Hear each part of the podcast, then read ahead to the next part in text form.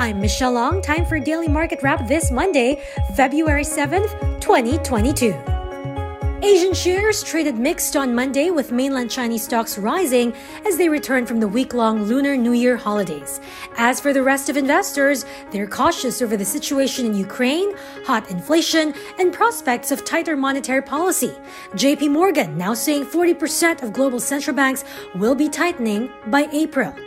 Here at home, the PSE index also took a step back, down 1% to close at 73.80 despite foreign funds net buying the local bourse. Regina Capital's Luis Limlingan says investors are rebalancing their portfolios ahead of the PSEI realignment this Friday and as they take bets on the MSCI rebalancing results out later this week.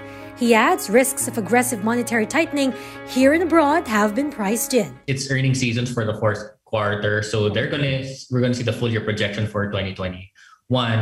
And of course, afterwards, I think everyone's going to uh, just check their assumptions moving into 2022. Expectations already being given in terms of GDP, depending on how inflation and the price of oil uh, yeah. proceeds uh, over the next few few months.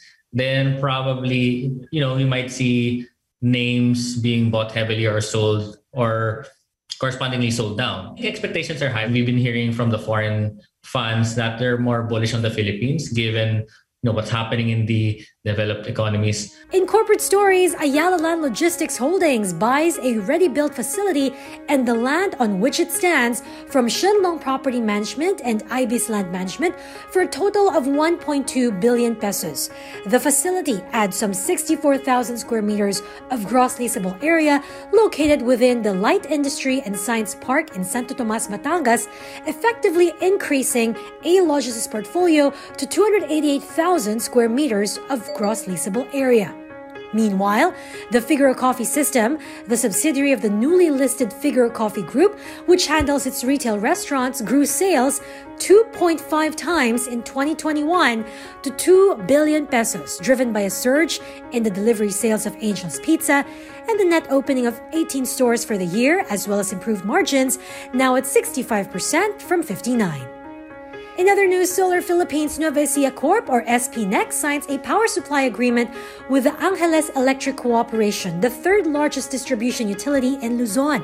Under the deal, SPNEC will supply around 98 megawatts per hour per day from 6 a.m. to 6 p.m. for the next 10 years.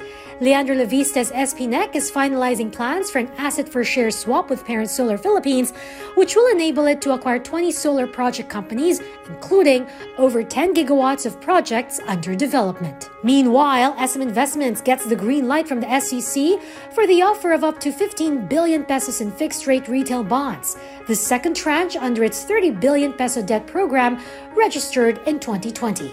The offer period runs from Monday, February 7 to 11 and is set to be issued on the 18th. Deca Home Builders, 8990 Holdings, also looking to raise up to 26.5 billion pesos in a follow-on offer that's up to 1.4 billion common shares of house for a maximum price of 18 pesos 99 centavos apiece. The company sees this offer as a re IPO to reintroduce the brand to international and local investors, increasing its public float and liquidity. And finally, PSE listed companies released some 402 billion pesos in cash dividends in 2021, up 17% compared to 2020. This translates to a dividend yield of 2.58%.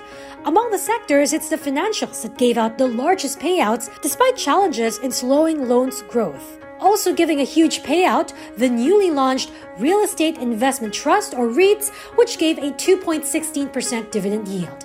PSE President Ramon Monzon says with around 40% of publicly listed companies giving out dividends to common shareholders, the exchange finds it necessary to showcase companies that provide high dividend income by coming up with a dividend yield index to be launched within the first half of the year.